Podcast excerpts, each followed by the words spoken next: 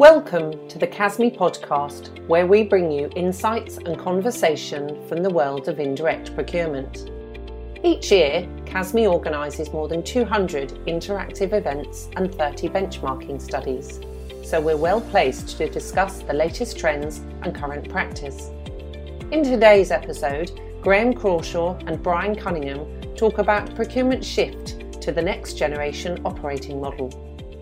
Hello, everyone, and uh, welcome to our podcast today. My name is Graham Crawshaw. I'm the uh, Services Director at CASME and delighted to be here to have a conversation with Brian Cunningham. Brian, welcome. Would you like to introduce yourself? Uh, thank you, Graham. Yes, I am Brian Cunningham. I am in the States, and I'm the Program Analyst Manager for CASME, working uh, with Graham on a variety of subjects, and delighted to be here to uh, discuss our podcast information for you today. So, the title of today's podcast is looking about the shift to the next generation operating model. And we're going to do this in two sections. So, this is part one, which is very much the, the introduction and getting ready to, uh, to change.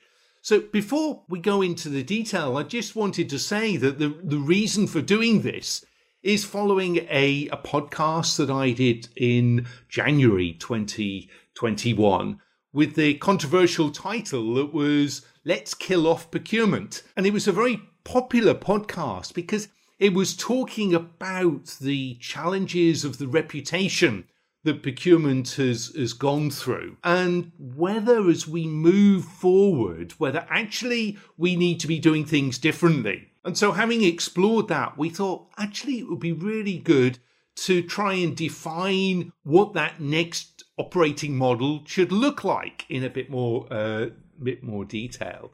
So that, and also building on what we've all experienced over the last year. There's no question of it. The pandemic for procurement has been a good thing. I know it's that's a bit bizarre, isn't it, Brian? To start It off is. with that. Hard to But believe, it, yes. it I agree. really, I agree, it yes. really has been a good thing for procurement. We've seen that credibility in the function has grown. Hmm. There's been tremendous success in terms of what procurement has, has achieved. And I think we've learned an awful lot over the last uh, 12 months. You know, so, some, yeah, sometimes, Graham, it's, it takes one of those terrible events for a company, a, fo- a, a function like procurement, to show their very best. You know, it, it, it's just remarkable, and it's been. I agree, it's been quite the year for us. And, and so procurement needs to take advantage of this situation and then move forward. And rather than just sort of not riding on the back of that success, it's important. So I want to start off with where are we now? So at the end or coming out of the end of the pandemic, more of us are getting vaccinated. We're seeing that light at the end of the tunnel. Brian, where would you say we are now? What would you start off with by, by discussing under that title? I think the where we are now is really based on procurement's performance. It uh, it was an opportunity to become champions of a variety of uh, different opportunities in front of them. One of which would be change management. Just think of the remarkable opportunity to manage change, which is something I think the procurement has not done very well in the past. The, Mm, the opportunities were there, but they didn't grasp it. You have to take a hold of that and run with it. You know, now over the past year, they were forced in a way to become very involved and become extremely influential, influential in managing the shift which we are facing now. I think that's where we are now is the shift.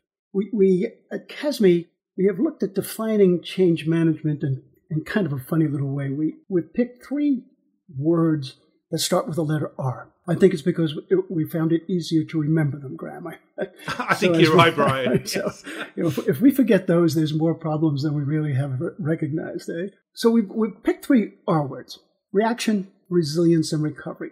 Briefly, reaction is firefighting, it is the knee jerk reaction to what took place, the shock, the, the scare of what was taking place, not just from the nature of the pandemic itself and the horrible things that took place, but also in a more parochial way, the continuity of supply was at risk. business continuity was at risk. The re- reliable supply chains, somewhat industry specific, but think of those things that were time and temperature sensitive, Graham. And if that supply chain started to deteriorate, results were catastrophic. So the reaction was remarkable. It was survival. You were looking at your suppliers and saying, my goodness, we've got critical suppliers, strategic, sole sourcing suppliers. All of that supply base was faced with an enormous challenge, and procurement had to take this and run with it. There was no no no getting back. You know, here comes the change. It's here.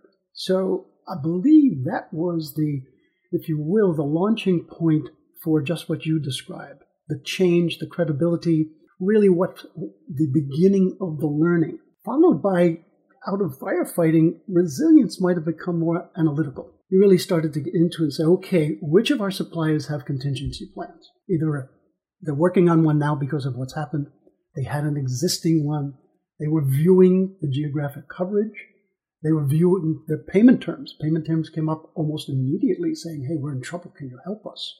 Mr. Client, can you help us? And kind of you were analyzing loyalty.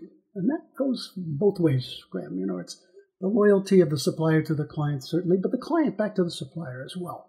So we had to look at that and say, okay, who are the ones that are resilient enough to survive without a, uh, a great deal of change management on procurements?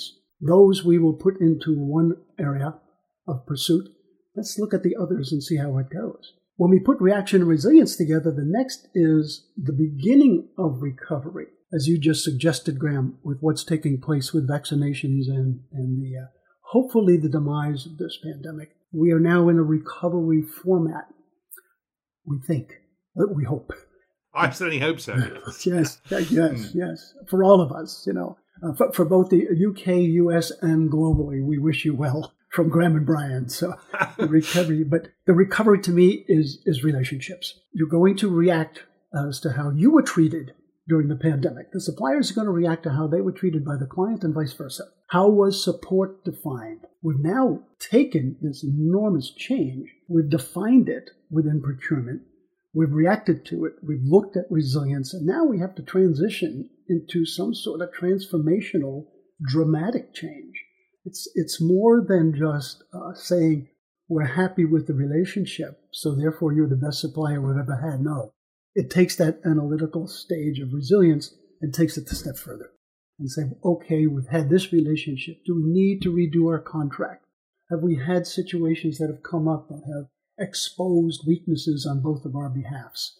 And then putting those together, you then taught to look at we can build on and adjust to any paradigm shift. If we've got change management kind of settled into, if you will, a routine, uh, more than a routine, that's probably a not giving it its just due, but then we can recognize and distinguish between internal and external selling of procurement's value. And recognizing that difference, I think, is managing change, and it's more essential, I think, than ever before, Graham. Yeah, no, that makes sense. So reaction, resilience, and recovery. I, I know you've, uh, in fact, you want copyright on those three words, don't you, Brian? Um, but it really is a great way to to consider the whole sort of change management. So you, you talk about selling there and, and completely agree. P- procurement has got to sell itself. I, I think it's it's struggled to do that effectively.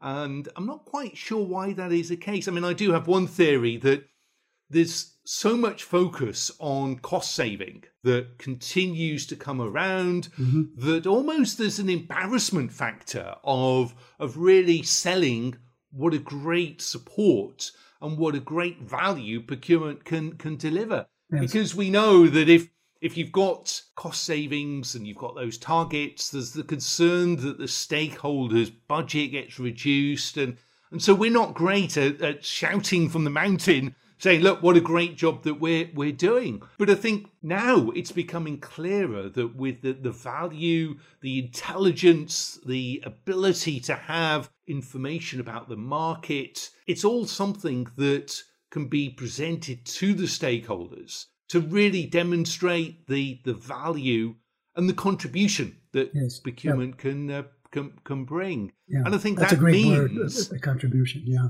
Yeah, I, I think that then means that procurement can be seen as much more of a an authority and uh, and a way forward for supporting the business. And, and let's get away from the perception of pure cost saving, back office function. Let's make it much more sort of strategic focus. Mm. So I, I think selling is is very much one of those factors. You spoke about change management.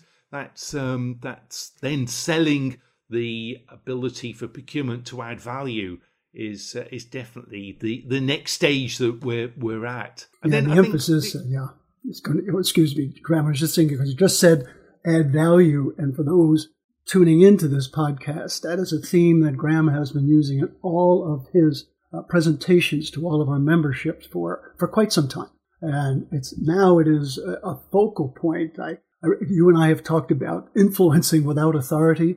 You know, if, if you're not adding value, you can't influence. you just can't. That's true. Uh, because, yes. Mm. And it's kind of like, uh, you know, uh, in sports or in school or whatever, if, if you keep beating down an individual and not give a plan of how to correct it, the individual goes into the corner. And that's what procurement did, I think, because it didn't right. have, mm. it didn't go forward and say, here's what we really can do. It's, it's not just about cost. So, uh, it's a great point on, on selling. Yes. So, so what's next, Brian? On the where are we now? I guess if we take selling, we're looking a little bit of the internal component of selling to the stakeholders. But things, things are there's a gradual change going on in consumer purchasing behavior. You know, the uh, uh, uh, let's face it, the, the pandemic uh, showed uh, it was agnostic. It, it, attacked everything, and it brought to light some of the things that are taking place in the in the whole environment surrounding uh, social responsibility, you know, corporate social responsibility, child labor, work, you know, ethical behavior. Looking at all of those components has changed the consumer in the way they're going to behave. We believe. It'll be a shift, perhaps subtle, but definitely a shift. They're going to be developing, if you will, a lot more education, I guess is the word, Graham. They're just going to be more educated because of what they learned over the past year. They may or may not understand the relationship between a client and supplier, but they certainly understand a broken supply chain. They certainly understand that what they can't buy things that they want, such as food uh, just to really take it as yes. a, you know, a, a, real base case example. So they, they will have, based on the strategic oriented performance that procurement has done, they're very well suited now, I think, procurement to say, okay, externally, in working with my customers, my consumers, I've learned a lot. They're changing. They're a bit more sophisticated. They've seen they've seen the worst. They're looking now for the best. And climbing that mountain to the best from a consumer point of view is going to be a real test on our on the clients and the suppliers and how they react together, how the relationship develops. Because consumers aren't going to sit around and wait for that because they've had a tough year. Everybody's had a tough year. And now that we're saying we're emerging into the light, now is the time for consumers to go forward and say, Show me. I'm from Missouri, as we say in the in the states. I'm from Missouri, and Missouri is known as the Show Me State. I don't know if you knew that. Right. Okay. So, no. you, know, you know, show me what you what you've learned. To your point, as you introduced this, what has the learning been? So I think so. Now we're now we're tying together the internal operations and the external operations, all defining change, all defining selling, and now looking at consumer behavior. So I kind of think that may be the next in where we are, Graham. What are your thoughts yeah, going forward? Yeah, I mean, I, I totally agree. And, and you mentioned sustainability. That is, seems to be one word I think we've used and heard at so many of our sort of CASME events yes. over the last year. And and it's changing as well. Sustainability used to be very much a European focus, yes. often because the legislation came out of Germany. But I think when we then sort of go around the world, now whether it's ESG, so economic, social, and governance, whether it's sustainability, whether it's any of the other ethics, it's really all that same umbrella, isn't it? It's really yes. those activities that it's not about cost saving. It's mm-hmm. about, I think a lot comes closely related to risk and and protecting the company oh, and protecting yes, yes, the not only supply chains but from a reputation perspective. And um, I think many people will know we had a, an issue in the UK with a fast fashion organisation that, that ended up having evident, uh, having sort of issues with not paying the the minimum wage to its employees, mm. and mm. and it just sort of consumers and investors are taking these matters so seriously. So it's just not good enough to ignore the situation. You, you're obliged to really understand where you where you are. Yes. At, um, at yes. the moment. Yes, that's yeah. Just that's that education again. I think I think the education perhaps was forced upon consumers and investors.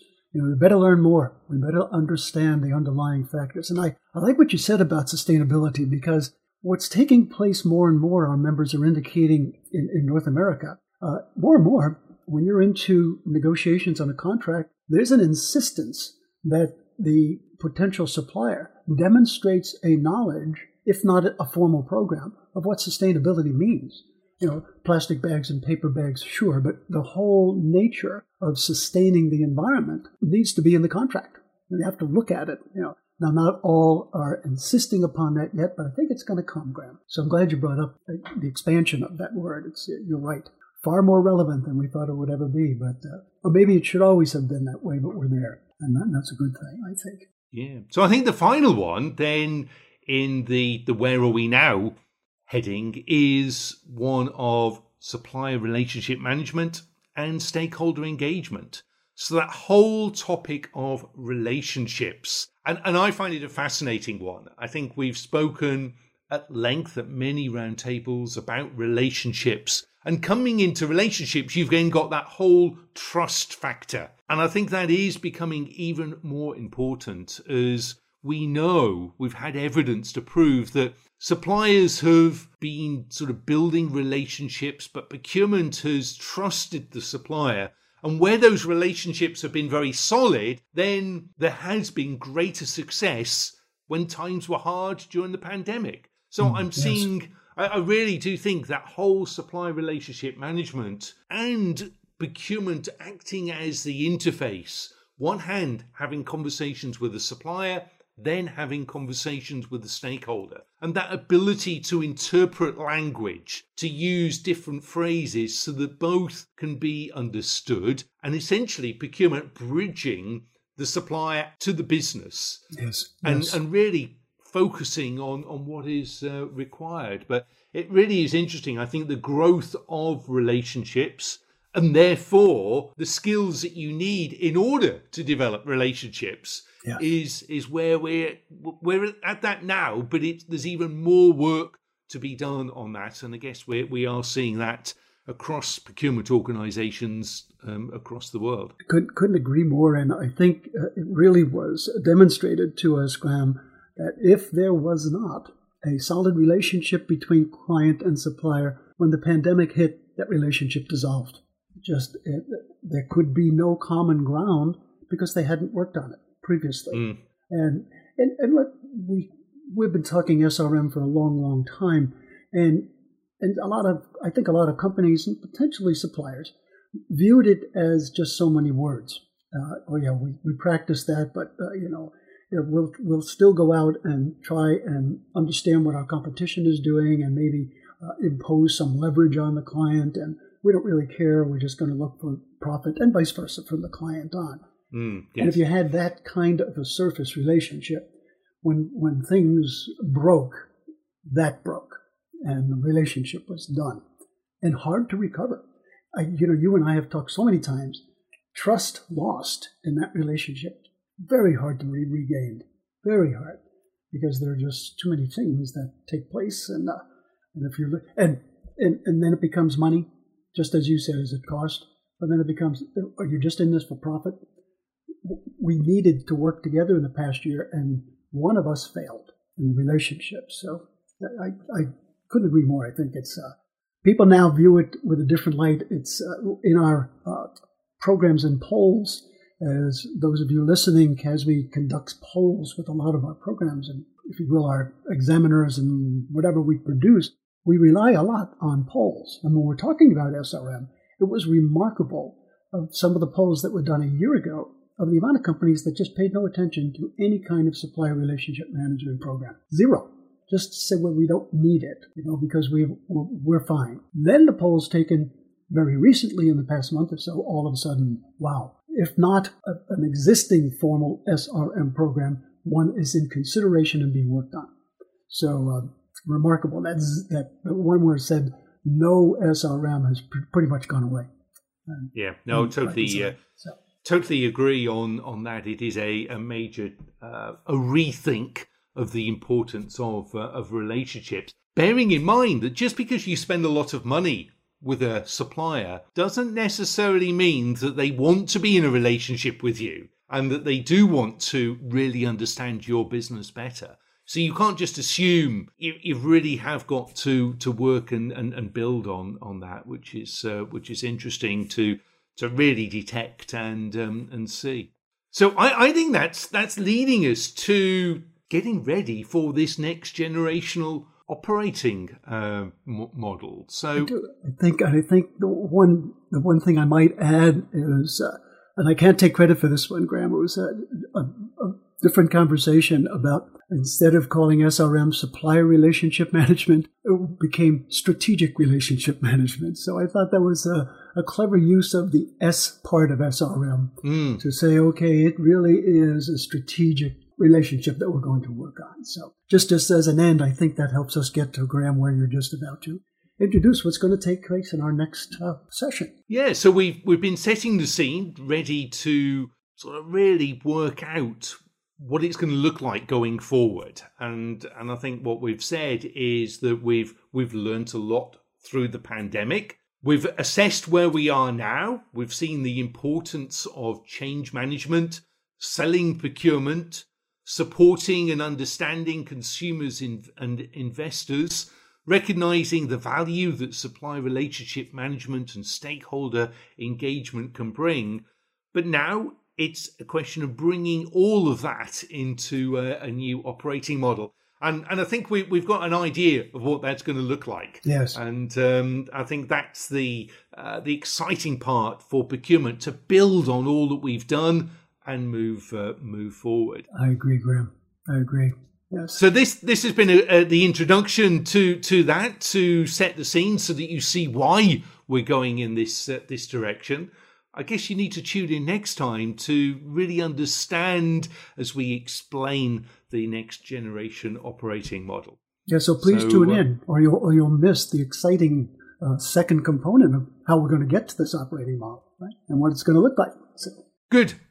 We'll look forward to that conversation, Brian. And uh, until then, yeah, hope uh, hope all is well, and uh, let's let's continue to uh, to do the good work that we do. So many thanks. Thank you, Graham. Thanks. We hope you enjoyed this CASME podcast. All episodes can be found on Spotify and the Apple Podcast app. Remember to subscribe so you don't miss a future one. If you'd like to find out more about CASME's procurement events, research, and benchmarking, get in touch with us at casme.com.